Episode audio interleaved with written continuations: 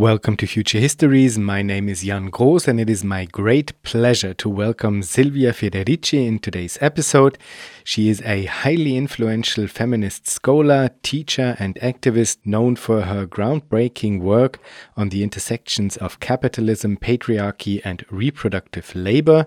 I am very happy that this episode came together since Silvia's work provides crucial insight into the question of how the separation of spheres in which there is a sphere of production which is imagined as separate of a sphere of reproduction, how this imagined separation might be overcome. This uh, podcast here has featured quite a few models of democratic economic planning, which I have to be honest, oftentimes struggle to treat this question adequately. And it's great to have Silvia bring in her perspective on these topics. And since we touch up on the topic of commoning and commons in the course of our conversation as well, if you're interested in questions of how democratic coordination of commoning on a scale, I wanted to point you towards the newly translated book by Stefan Meretz and Simon Sutterlütti called Make Capitalism History. You'll find the open access publication in the show notes. And then another note just like the episodes with Matt Huber and Elisa Loncon Antileo, this episode also came together because of a conference I was recently invited to take part in. The conference was titled The Great Transition, and I was invited to take part in a symposium on democratic planning. And I just wanted to take the chance to say thanks to everybody involved. Before we start, I wanted to also thank Lukas, Wilfried, and Karl for their kind donations. And now, please enjoy today's episode with Silvia Federici.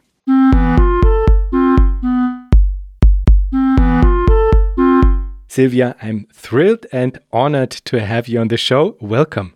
Yes. So, thank you so much. And, you know, um, I would like this to be a conversation, and you introduce me to the topic that uh, of today, and give me a little bit of the background of um, you know introduce your audience to the, the, the issues and the topic that we're going to discuss today.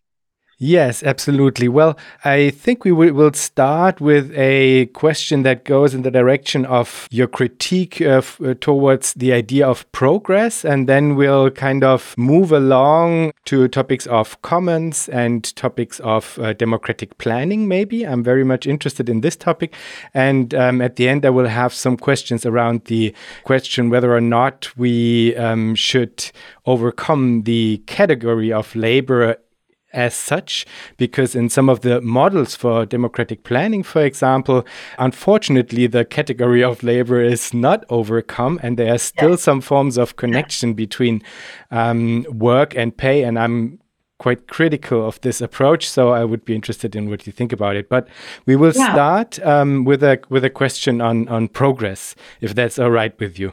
Yeah, of course, you know, but uh, there is a broad literature uh, to which uh, you know I, I refer actually uh, that uh, has criticized you know progress as uh, this enlightenment bourgeois conception you know that uh, it's very evolutionary.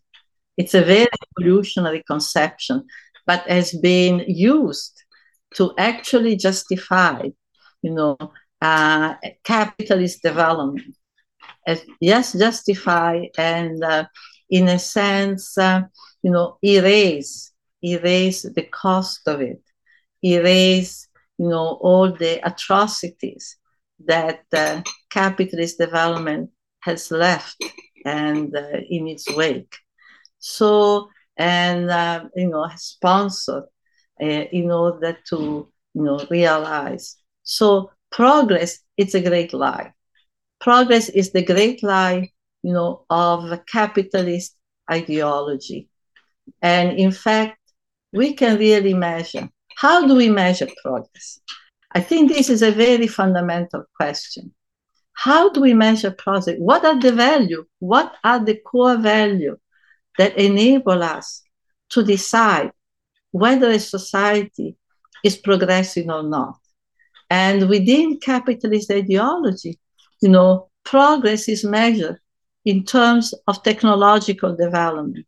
So that today, for example, right, we can communicate Vienna and New York, we can communicate. This is progress, right? Obviously, people could not do it in the Middle Ages. But when we look, for example, today in terms of true exchange of knowledge, can we really say that the technology has allowed human being as a whole, no, the, the, the human community, to really uh, exchange, grow uh, in terms of its understanding of each other? No, obviously not. You know, we have a situation of permanent welfare now in most parts of the world. If we did have real progress, we wouldn't have two centuries of capitalist development that have destroyed the life of millions and millions and millions of people. No, so that uh, when technological development is in fact, as in fact, being primarily put at the service, you know, of capitalist accumulation of, of individual private wealth and military destruction. World War I, millions of people killed. World War Two, the threat of nuclear warfare. We are now speaking of a society in which even life, even human life as such, because of the technology, because of the very so-called technological development that uh, is uh, associated with the notion of progress, then, then we can see that we have to really reconceptualize what is valuable, you know, what is that we should struggle for, what kind of society want to construct. So let's leave behind as totally tainted the notion of progress and instead seeing that uh, this development that uh, is associated with progress, you know, has in fact brought more and more misery, more and more impoverishment. Today, there are millions and millions of people are totally impoverished, who have been expelled from their lands, whose cultures have been destroyed, thousands of languages, species you know, natural species and also human human community were being completely destroyed. Entire cultural world is like, what progress is that? What is the measurement we use? So this is my response to progress there is this strand within like orthodox Marxism which likes to argue that first there has to be capitalism uh, that would sufficiently develop the forces of production and only then on the basis of that like real communism uh, would be possible and of course you refused this notion Absolutely. but I'm I'm asking myself, what does this mean for alternatives to capitalism? Then for this idea of transition as well, because I have to think, for example, about um, the recent work of um, Saito. I don't know if you're familiar with his work. He's developing this idea of degrowth um, communism, which is kind of arguing in a similar direction that progress uh, in the capitalist sense is not necessary to develop uh, communism. I would be interested in your opinion on what does this mean uh, to reject the uh, this specific yeah. idea of progress for the question of alternatives to capitalism. Absolutely. So the question of I think Marx's idea and you know uh, it'll be very interesting. I think that uh, probably marx lived at a historical and political conjunction. This is the sense i can make of it that uh, he lived at historical political conjunction where the possibility of or um, of a, of, of, a, of a broad social change you know of uh, of, of a crisis of capitalism, of the end of capitalism, seem to be near, seem to be, you know, soon possible. Uh, therefore, you know, this image, you know, of the worker who takes over the capitalist machine and now redirects it, you know, once, uh, you know, redirects it to a different goal, redirects it, you know, uh, to the benefit of humanity, to an egalitarian, the purposes of an egalitarian society, etc., etc. So I think this is how I can justify Marx's idea that in a way capitalism, obviously, you know, capitalism a necessary stage. Well, necessary because it was an inevitable stage from the point of view, you know, obviously of the power relation in Europe, but that it would be necessary, you know, for constructing the condition, you know, of uh, a, communist society.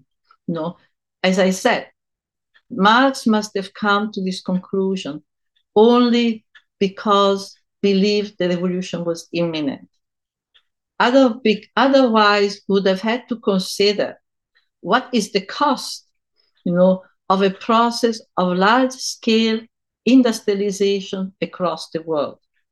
Even from the point of view, right, of uh, you know what it costs to industrialize the globe in terms of its impact of nature. But that's only one consideration. What he did not consider is the capitalist uh, development destroys the very condition for a communist society, creates technological condition, but destroys other conditions. Destroys, for example, changes people's subjectivities. You know, destroys common uh, solidarity, destroy commonality, and uh, you know, so that whereas it creates, you know, new technological means, new technological means. Uh, it, at the same time, there's a process of destruction, of destruction of human relation, you know, that makes the advantage of a new technology, the advantage of a new technology, right, you know, limits tremendously what the advantage. And there's a third consideration, which is, is it really under technological underdevelopment that was the cause in the Middle Ages or other society, you know, of people misery, of people's hunger, of communities' inability to reproduce themselves, or it was the social relation. The fact that in the Middle Ages you had a feudal world, a feudal world that was built on the exploitation of people, where those who made decisions was a military class, right? So the idea that in a way capitalism was necessary because it provided the means to you know overcome hunger overcome poverty overcome scarcity. No technology was never the problem of scarcity. Technology the lack of technology. And we know for example that there were other roads to technological development. For example, in China, China had reached a quite high level of technological development by the 16th century. There were other roads to technology other than the capitalist one. That the fact that the capitalist road to technological development, you know, was built on the exploitation of labor, on the destruction of community, on violence. All these also uh, undermine, you know, the advantages. And moreover, what, what technology was invented? Capitalism invented a technology that was instrumental to exploitation. It's not that the technology, technology is not a, a general term. Technology is not a, a universal, you know, road or, or, or, or form of wealth. You know, what kind of technology capitalism has developed? Other type of technology. The technology capitalism has developed has always been a political technology, a technology that served to defeat, right, to contrast, you know, uh, workers' solidarity, workers' capacity to resist, workers' capacity to struggle. So it is the technology that has always had built within it a political program. Capitalist technology has always built within itself elements they made it impossible to take over by a communist, a real communist society. For instance, disregard for nature. A technology that has disregard for nature is not a technology we can use. It's not a technology that should be generalized across the world. A technology that is built within itself, you know, a program that is antagonistic to worker solidarity, antagonistic. So yes, capitalism brings workers together, but how it brings workers together? Not in a way that enhances their solidarity. So I think that Marx was wrong in terms of this idea that of the transfer of technology right? They're okay, so the, the revolution, and then we take over the machine and we put the machine to good use. Well, that machine could not be put because had built-in problems. Other machines have to be used. no? And secondly, he did not see the kind of devastation, you know, and uh, and now now it's all too obvious. Now it's all too obvious. One last thing. I don't particularly, of course, I'm against the idea of capitalist growth because capitalist world growth is capitalist development, is capitalism, right? But I don't think that growth is the enemy. The enemy is capitalism. Growth is a subcategory. It's a subcategory. It's one of the of the pieces, right? It's one of the strategies that capitalism uses to reproduce itself. No, but it's not growth I, I, the enemy is capitalism, the enemy is the exploitation of nature and human being. This is the fundamental. And in this, in a way, I agree with Marx.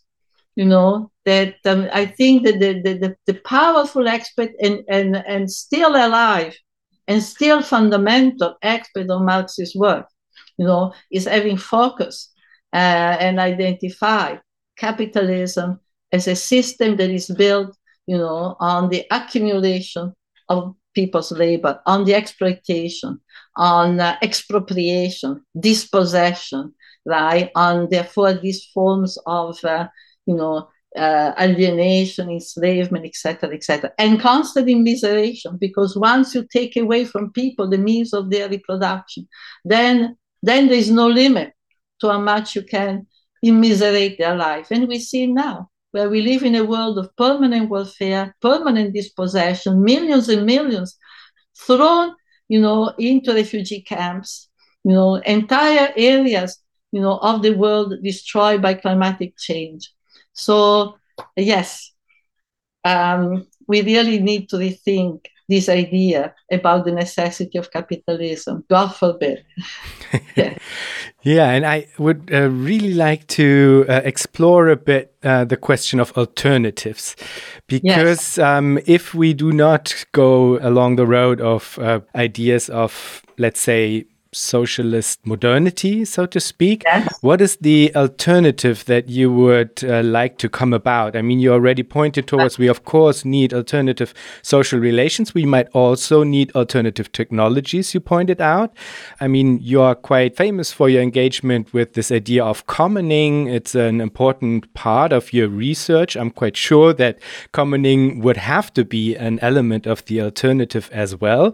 But there are um, many examples where commoning works quite well within uh, communal structures up to a certain size, I would say. Uh, community supported agriculture would be one example, and there are many, many more.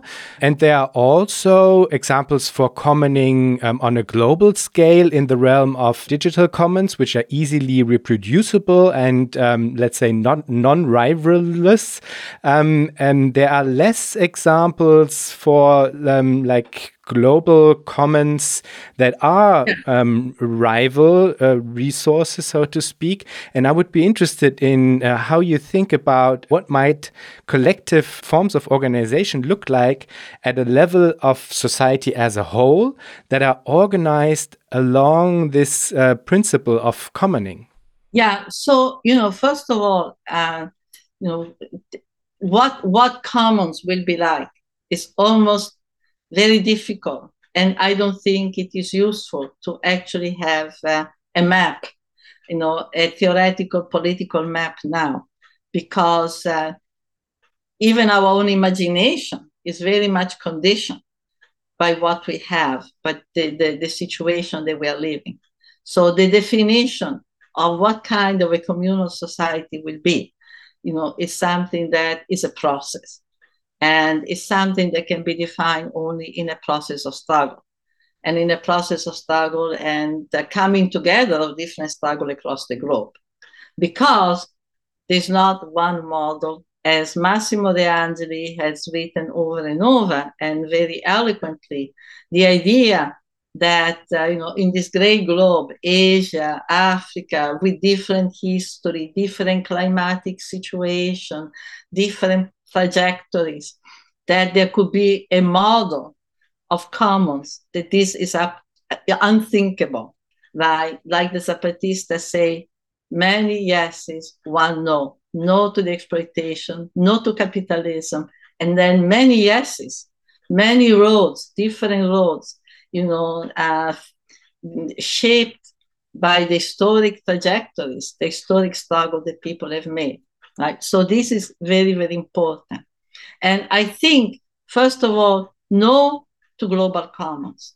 There's no such a thing as global common. Who's going to be the agent to make decision on the global level? We don't have a global subject. Now we have the UN and we know what the disaster the United Nations has been. So if we're talking about, and here we are already entering the discussion of what is democracy. Democracy is the rule of the people. So how do people rule? You know, who is the global subject? Right? The idea of a global superstructure, this is what capitalism has, has created. And we know what the global superstructure is. Capitalism is the United Nations, which is really the, you know, uh, institutional face of capital, international capital. So no to that global idea of a global commons. I want to quote here over and over Maria Mies, who just died, you know, a great feminist, one of the most lucid, powerful uh, anti-capitalist voices within the feminist movement. And uh, she was very adamant about rejecting the idea of the global commons, right? And um, and and so, you know, what we're talking about you know, is instead you know, re, replanting, uh, you know, rerouting, uh, you know, decision making, the, the construction of community, you know, and the construction of commons, right, on, on localities, which doesn't mean that they are fragmented, isolated, and unconnected. Absolutely not. And here I, you know, I want to make reference, for instance, uh, to what uh, you know what we call Latin American was, you know, before the conquest, before colonization. You know, when you had uh, you know a, a, vast world all throughout, you know, from the south of the continent to the north, uh, of local local economies, local society, and yet with a tremendous amount of exchange with a tremendous amount of interconnection, right? So it's not true that to think of local commons is to think, you know, of isolation, of going back to the Stone Age. Not at all. Not at all. It means that to have, uh, for the example, for instance, of confederacies of commons, you know, and of course today we also some of some of the technology, some of the means that are in existence can also be used, can also be used, but with uh, with with great discrimination, with great discrimination. And uh, about digital commons, well, digital commons, right? Uh, I'm always a bit hesitant and skeptical, you know, before embracing them because when I think of digital today, I immediately think, you know, massacres in the Congo. This is what I immediately think. I, not only the Congo, but I'm thinking of lithium. I think, where's the lithium coming from? Know, where's the coltan? Where's the rare earth? Where are all the minerals? And so far, you know, those minerals have been the disaster, have been the cause of wars, have been the cause of massacres, have been the cause of recolonization of entire areas of the world.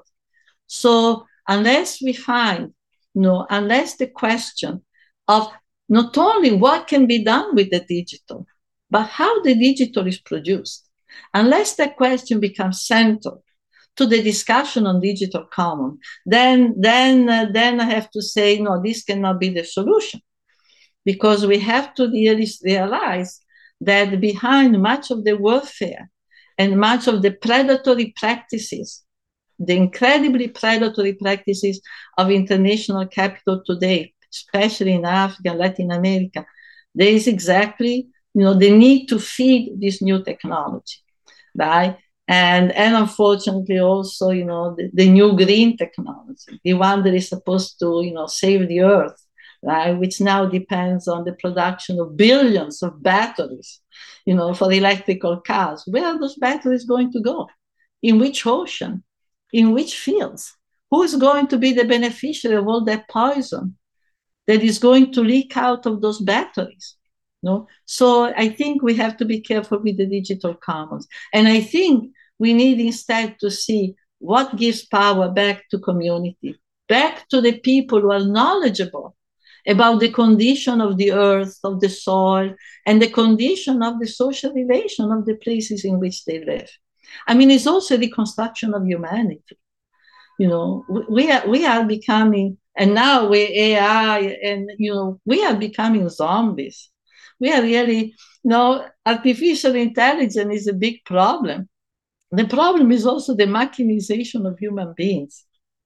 The mechanization of human beings. I'm really, I'm really flabbergasted about how much, you know, move population they seem to have all this power, the, the computer, the little phone, and so on, uh, you know, are in fact unable to really impact in a significant way the politics, you know, of international capital.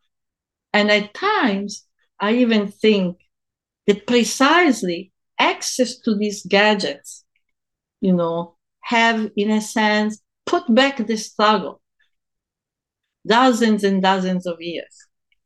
In other words, the capitalism, you know, with the computer, with the iPhone, the iPad, and all of that, you know, has pacified, has succeeded in pacifying and giving people a sim the similitude of a power that in fact we don't have. Yes, we can call this, yes, we can call that, but actually decisions have been made that are extraordinary. Extraordinary. We have people in the streets in New York. We have people dying in the streets in New York.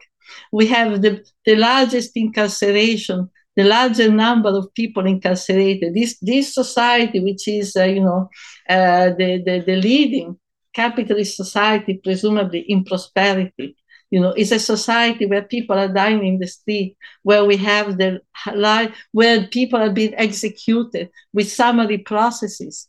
You know, not to mention, not to mention, you know, the 800 jails that the US is running across the world, the military intervention in much of the world, and we are not able to stop it.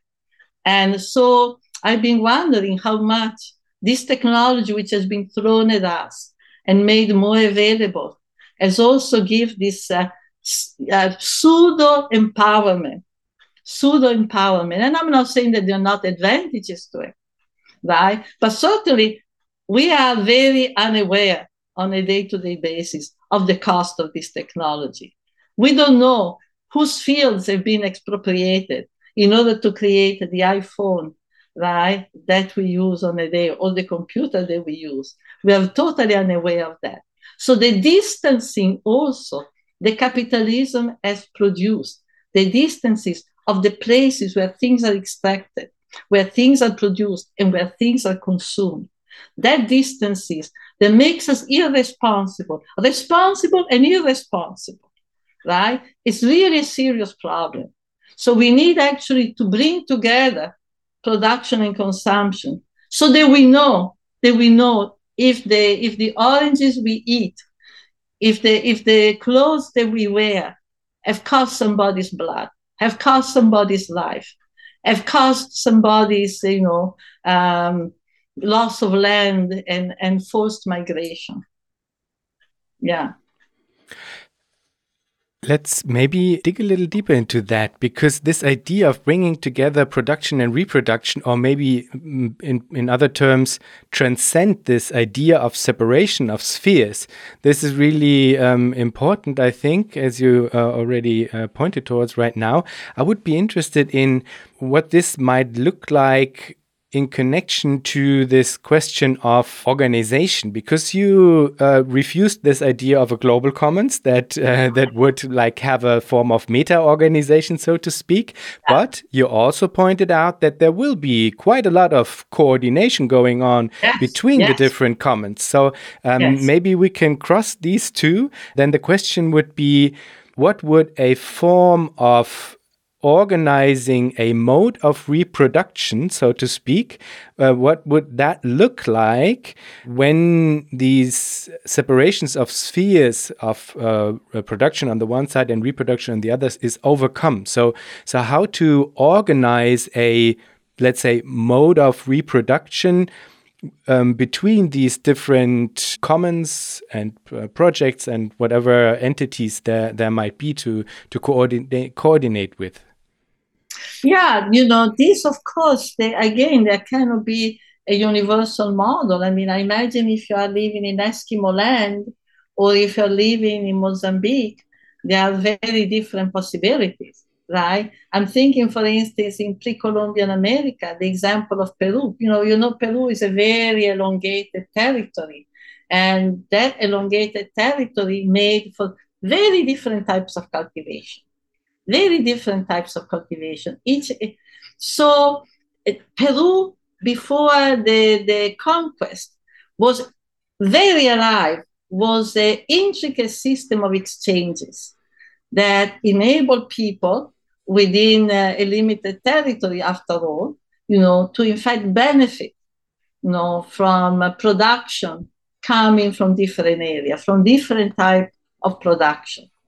And, uh, you know, of course, now we are in another world, but this is something that now we can think of. Right? In other words, when I was speaking of, uh, you know, the Confederacy of Commons, you know, I think that uh, this also has implication on uh, the condition of production, which means that uh, exchanges, yes, but not exchanges. You know, you go to a supermarket today, and you know, perhaps the fish in the United States, you know, may be coming from from Africa or maybe coming from across the world, and it's different if the fish maybe comes from Long Island, where or from uh, areas, and so where in fact the possibility of the economic exchange right, is not only an ecological disaster as it is today. All these all these boxes, all these boats, all these that are really destroying the planet, no, but also allows for the circulation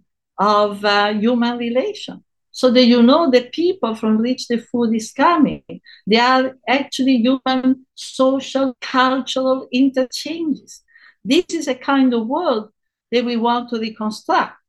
And today we have in a very atomic form, you know, with the community supported agriculture, for instance, as a little, as a microcosm, right? But when you look and analyze it and you expand it as if on a computer and you expand it, then you see that what is being exchanged, you know, is not only the food, what is being brought to the city from the farms and so on is not only the food, but there is also a, a whole set of relations right? People are getting to know, yeah, who are the producers. You begin to develop relationship of trust, right? You begin to understand more about what is actually being produced. You know, what is are the vegetable of this season? You don't have this, uh, you know, plastic uh, enveloped, you know, universal, ever present, you know, ever available, you know, uh, food production no? But you actually begin to understand. So it's there is a richness that we have lost. There is a richness of and i think of the way i think of the way on an expanded scale. You know every different modalities obviously depending on you know communities on the mountains communities on the sea you know but something along those lines. You know it's uh, i think uh, and I come back to my original uh, point that much of this is also something that we learn in the process of the struggle, which is has to be a process of construction. not just resistance, but construction, experimentation. The struggle is a moment not only to say no, but to experiment with alternative from the beginning. There's no real struggle unless it is accompanied by an immediate transformation of relation among the people who are doing the struggle. Unless the struggle immediately constructs something new. It's not just a no, but it's a yes to a different kind of social relations. Um, maybe we can carve out. Um... I say the commons are a condition of the struggle, are a condition of the social transformation. They are not just the goal, the objective of the social transformation. They are the conditions, They are the what they make it possible. Yeah, and I mean, um, I think uh, even though you kind of are a bit hesitant to to reach too far ahead in order not to prescribe some form of model or something like that, yes. I yes. still think that there are some, um, let's say, maybe basic coordinates that can be um, distilled from uh, from this um, type of approach. So one you just pointed towards, it's not just about resistance, but also about construction. Maybe one might say creative construction, yes. experimental yeah. construction.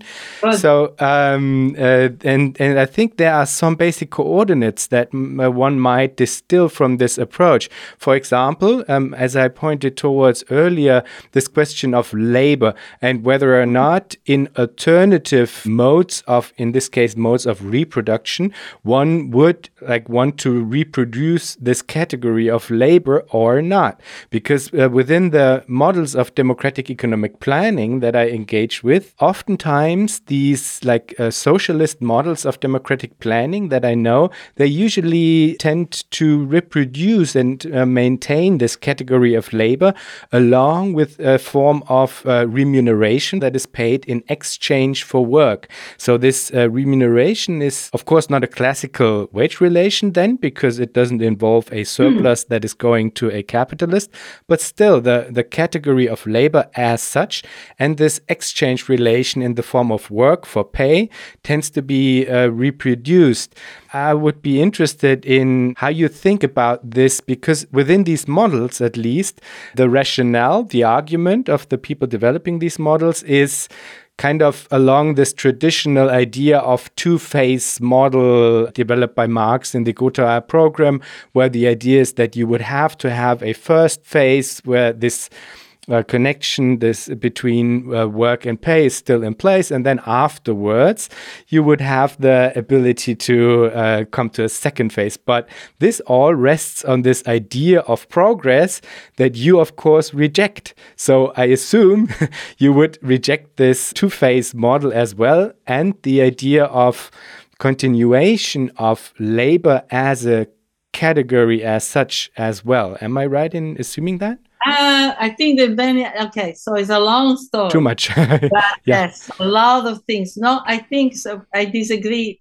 The idea of the two phase is not the idea of progress. Mm-hmm. Yeah, I just the idea of progress is the ideas of uh, you know this almost uh, natural you know development uh, that uh, is attributed you know to to social. It's, it's, it's, a, it's a way of naturalizing social relation and yeah. particularly capitalist uh, relation, right? That inevitably. So the old is bad, and we're going towards the new, and the new, of course, and also the connection with technology.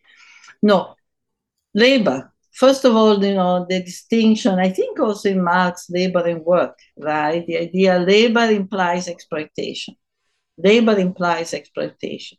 So I think there's a difference between labor and activity, right? Hmm. Activity creative activity, self-determined or collectively self-determined, not individually, but activity that is very different from labor, which is done under somebody else's, you know, decision making, etc. Right?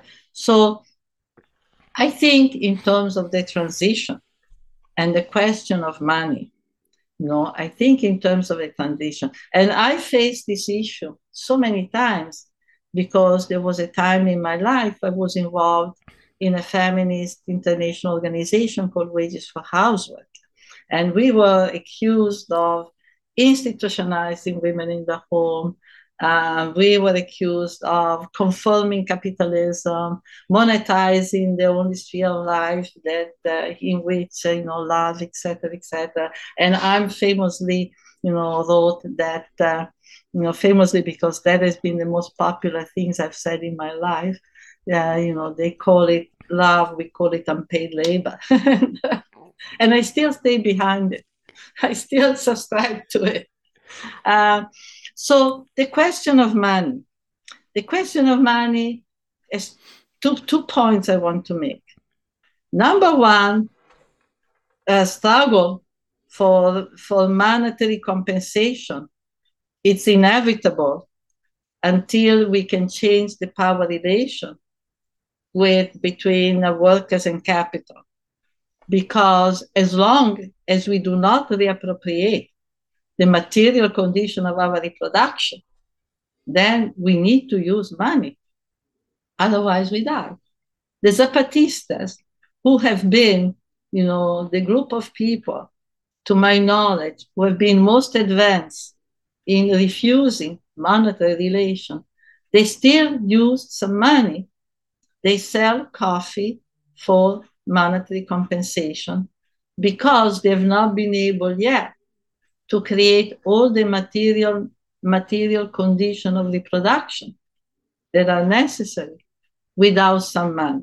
So as long we are in a society where the capitalist class still monopolizes, you know, much of the material condition, the land, the soil, the waters, the technology, etc., etc., money is both a way of guaranteeing some reproduction and also sucking wealth away from the capitalists.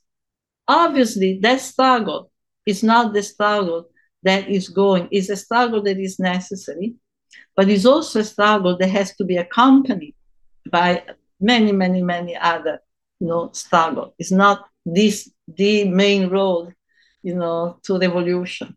But we cannot say, and I used to my response to people who were critical of wages for household was to say, well, very good, give up your wage. You are teaching a university, give up your wage, liberate yourself from this bondage to capitalism, work for free.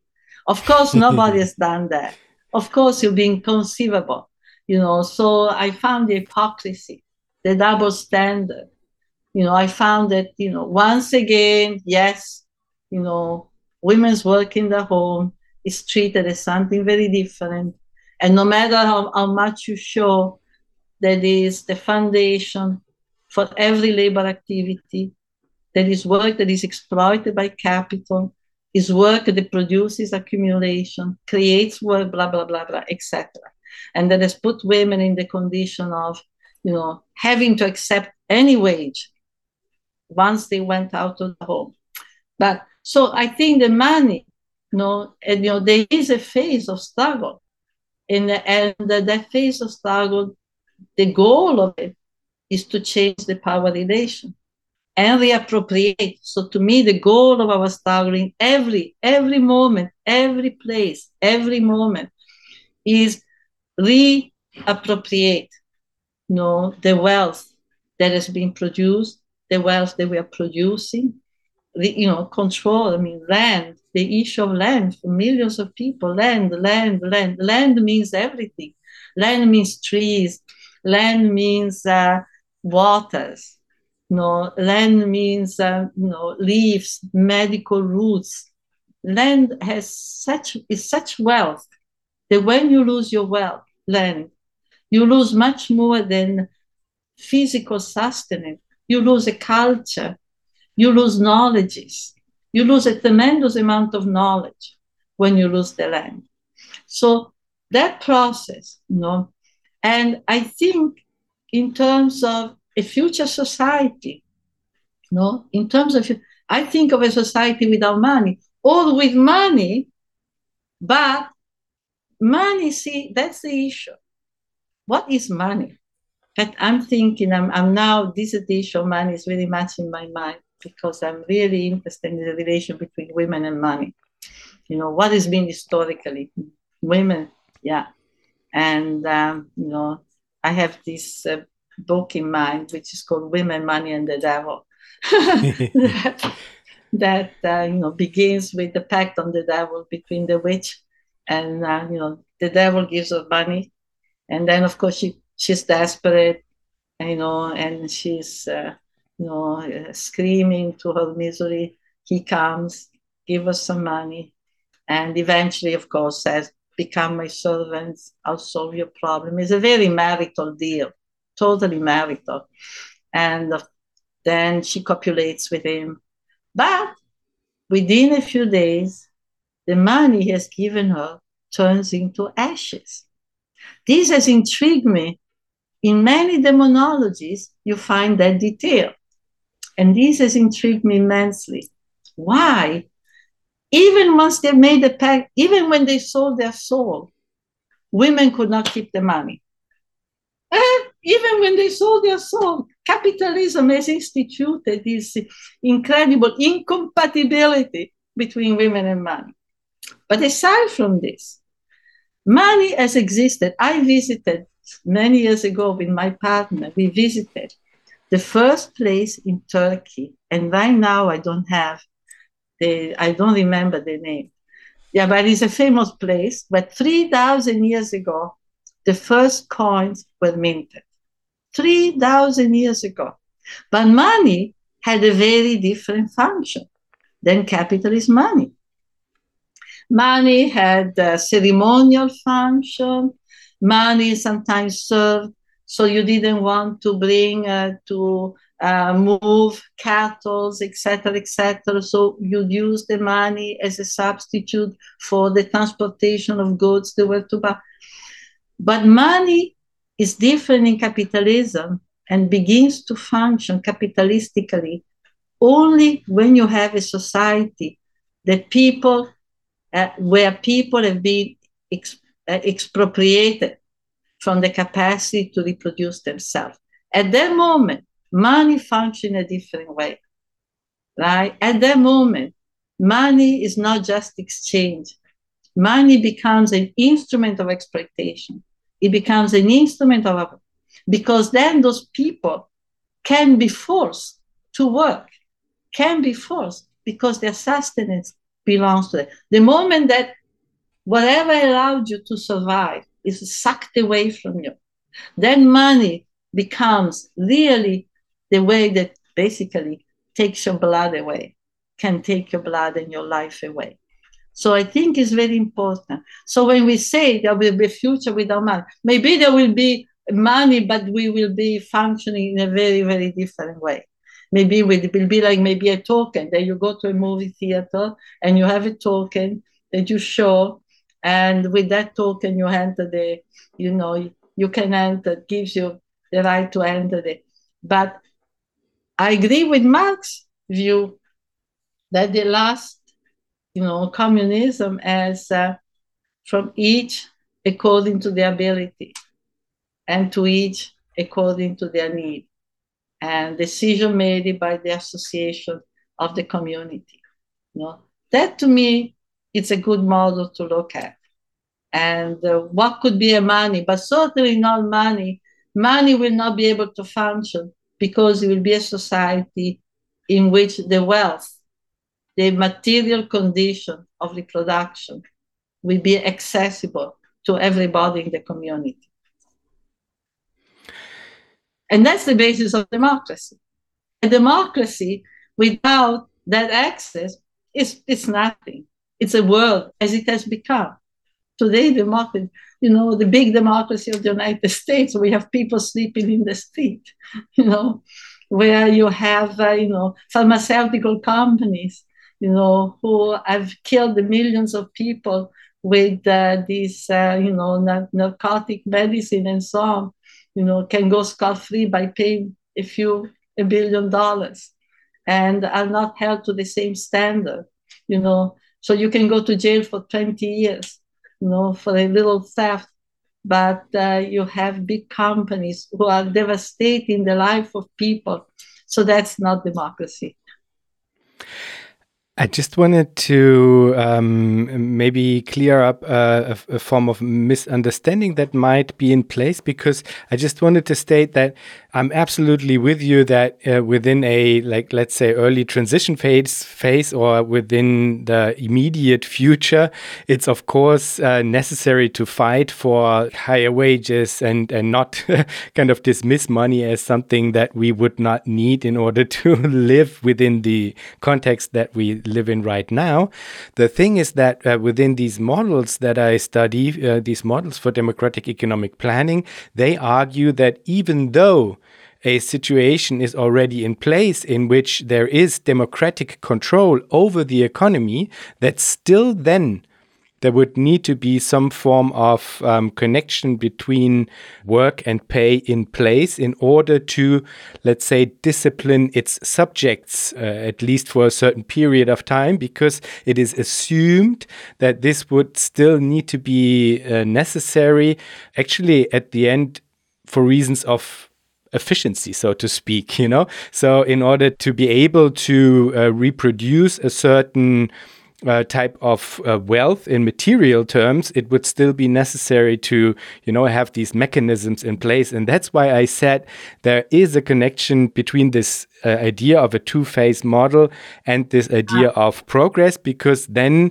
the argument is essentially we do not yet have enough capacity when it comes to the forces of production in order to have full communism. And until then, we would need to kind of discipline our subjects in order to get to this place of fully developed forces of production. And that's why I meant that there is a certain connection between the two, right, right. two ideas, you know? I understand, I understand, but I'm very suspicious of the disciplining. Me too. Who's going to do the discipline? Who's going to be disciplined? So I don't know. That to me, that plan, that democratic planning, is not something that I would, um, you know, sign up for, because uh, oh, when I hear discipline, all my, you know, and, you know, back to say run for the gun, you know, when you hear these words, because. Uh, very dangerous. This sounds like capitalism. You I'm, need to actually whip people to work, decide who's valuable, who's not valuable, and uh, reproduce, you know, the whole muck, as Marx would say, the hierarchies, the control system, the two-tier society. That's exactly what we are fighting against. Yeah, I mean, to be fair, I think the the people developing these models they would of course argue that there is a um, like base income for everybody, and on top of that, you would have these remuneration schemes um, that mm. would allow to, as I said, kind of discipline uh, its subjects.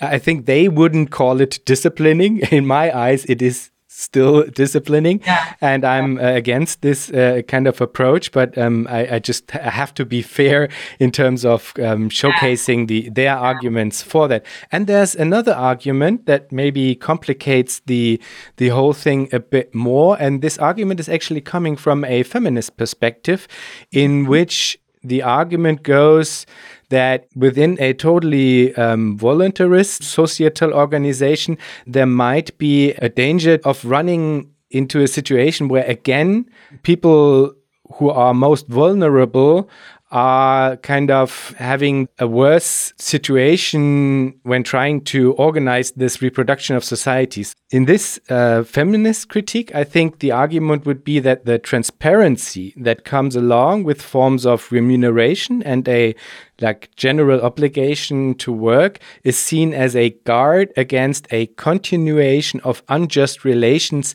in the sphere of reproduction within post-capitalist configurations. So this would be, I think, the argument. I, I don't see anything voluntaristic in what I'm talking about. I'm not seeing anything. I'm seeing a transformation of social relation that occurs in the process of the struggle.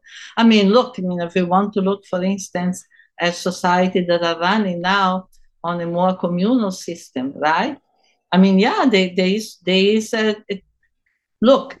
Uh, um, there is a Guatemaltecan feminist who has written a very beautiful book, Gladys Tzul Tzul, you know, where she dis- discusses you know, what has been uh, the, the, the, history and the organization of communal work, you know, in our um, society, you know, of Totonicapán, which is in the highlands of Guatemala, you know, and she describes a situation where there's a culture, there is a, a collective agreement, collective agreement because it's stipulated through assemblies, is the assembly. The assembly is the all. You make the decision, but you have to contribute to the reproduction of the society.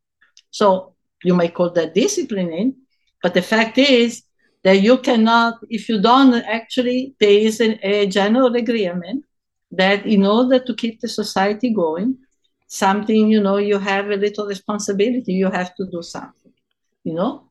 And even if you migrate, even if you migrate, you have to have something. And even when you return as a migrant after many years, you can return as a tourist or you can return as a participant. Participating means that you begin to take responsibility again. That seems to me very, very fair, very democratic. By the time you are a child, nine or 10, there's a little things that you're given to do. And you understood that you're part of a collectivity and you have to do, etc. That seems to me is nothing voluntaristic. There's nothing voluntaristic. It's a collective decision making on the basis, calculated on the basis of the resources that are available, not out of some imagination, but on the basis of this is like a high mountain place, but where there is a culture of collectivity. And is a culture that gives a tremendous protection. You're not born in, you know that the, the community will support you and where there's an immense solidarity also with the people who died. You know, the, the dead, there is a cult of the dead. The dead are present. You know, as soon as somebody dies, there's enormous amount. She described by everybody. So the death is not as feared as the end. The sense of belonging to something is something that you understand. Extend your life beyond your physical life, which is a great sense of power instead of this sense of desperation and finitude, thinking, oh my God, all is lost. Because you are actually part of a collective body. You're beginning to feel that there's a collective breath and a collective body. Very powerful. And, uh, but there are, you know, from the very early age, the idea that yeah, you have to do something. And if you don't, if you don't do anything, then you should not make the decision. You don't speak in the assembly unless you've done the work. I think it's a great idea, by the way. I think it's a great idea that we should use. And it's not voluntaristic. Yeah, I understand. And um, but would you say then that this is always tightly coupled to a contextual idea of community? Because this um, agreement, so to speak, is more or less based on rules that are uh, part of a um, cultural cultural socialization, so to speak.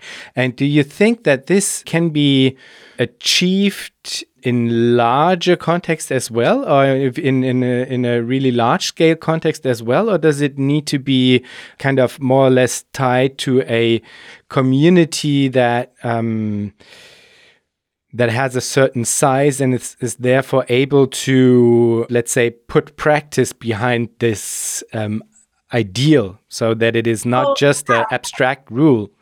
Yeah, but this is the idea, right? First of all, I think there is a struggle also in these indigenous communities, from what I understand, talking to women from indigenous community, to expand the community so that, for example, people who are not being raised in that in that culture can also be part of it for example, through marriage and, and other forms. Mm.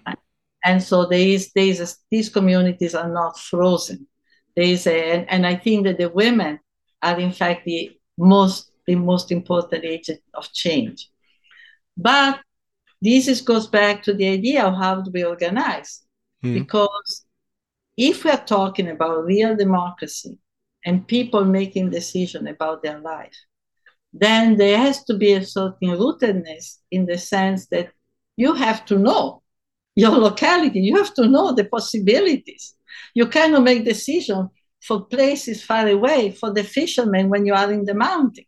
So the idea of the confederacy, the idea of exchanges, the idea of uh, you know, what I was talking before. You know, the, the, the assembly might be a thousand people, but then then you connect with the assembly, right, all across the highlands of, of Guatemala.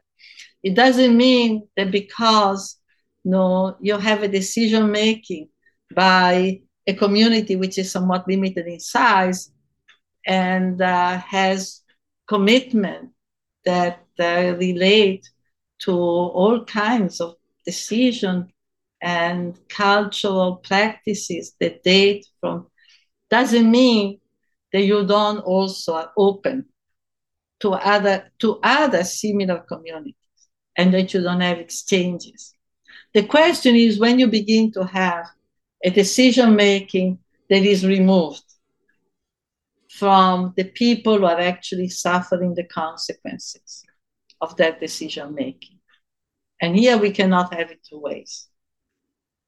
If you want to be in control of the consequences of decision making, then you cannot make decision on a global level. I cannot decide for people in Patagonia. I cannot make decision for people that, right? I can struggle with them when they ask me solidarity to fight against fracking in Patagonia. I can struggle with them, but I cannot make decision for the people in Patagonia. And we don't have to go as far as Patagonia. But I mean, I cannot make decision for people in Colorado or in uh, you know Alabama, right? But I can struggle with them because obviously we'll have similar condition, etc., etc., and we have those agreements. So I think that this is what we have. And of course, back to the original point that the struggle is the great field of experimentation. And the great field of transformation, this change to this new society, to a society where we have this culture, where we have this commitment, where we have this solidarity. It's, go- it's, it's going to be a tremendous process of transformation. We all carry a lot of capitalism within ourselves the struggle does not only transform the world, but has to transform who we are. There's one question I ask all of my guests uh, at the end, and this is uh, if you think about the future, what makes you joyful? Ah, what is the alternative? Ah, I have to be joyful. I have to be joyful because I like, you know, I often quote a poem, a poet from Greece, 1300 BC. 1000 Mimnermo. He wrote something that I learned as a you know a young person, and but stayed with me. Life is a tragedy, is a comedy or a tragedy, and you either learn to laugh of the most great sufferings, or you'll forever cry. You know, and it's not laugh, it's, but it's it's an affirmation of life It's an affirmation of life. And here I want to end quoting, quoting Maria Mies, quoting Maria Mies, my, my, my great sister who died. And it's been a great pain to lose her. And uh, she used to tell the story. She was full of life, life affirming person, very creative, very life affirming. And uh, she used to think of our mother, who at the end of World War II when the whole world in Germany, you can imagine, right, in ruin, in front of a life of ruin, she pulled up her sleeves, and um, you know this was a peasant community, and bought a few piglets, and said, "Well, life has to go on. I still have to feed my children," and uh, this. Um, you know, in, in ecofeminism, a book that she wrote with Vandana Shiva, in the introduction to it, you know, there is a beautiful, beautiful sentence that I almost memorized. I see if I can, you know, it says that, well, in this world, in this world of capitalism that is devoted, seems to be devoted to the destruction, to such a destruction of nature and human life. Our work can be summed up in terms of a struggle you know, to nourish to notice the impulse, the great impulse which is in every living thing, which is the impulse to reproduce themselves, which is the impulse to live, to continue. and this is what you know i i this is what makes me makes me gives me joy is Wonderful. to see that uh, we have to side with what is living with what is moving with what uh, new children are born every day what do we say to them oh too late too late capitalism has destroyed too much but they're born now so we have to give them something Wonderful. Silvia, thank you so much for being part of Future Histories. Thank you. Thank you, Jan. Thank you, Jan. Eh? Okay. All the best. Bye.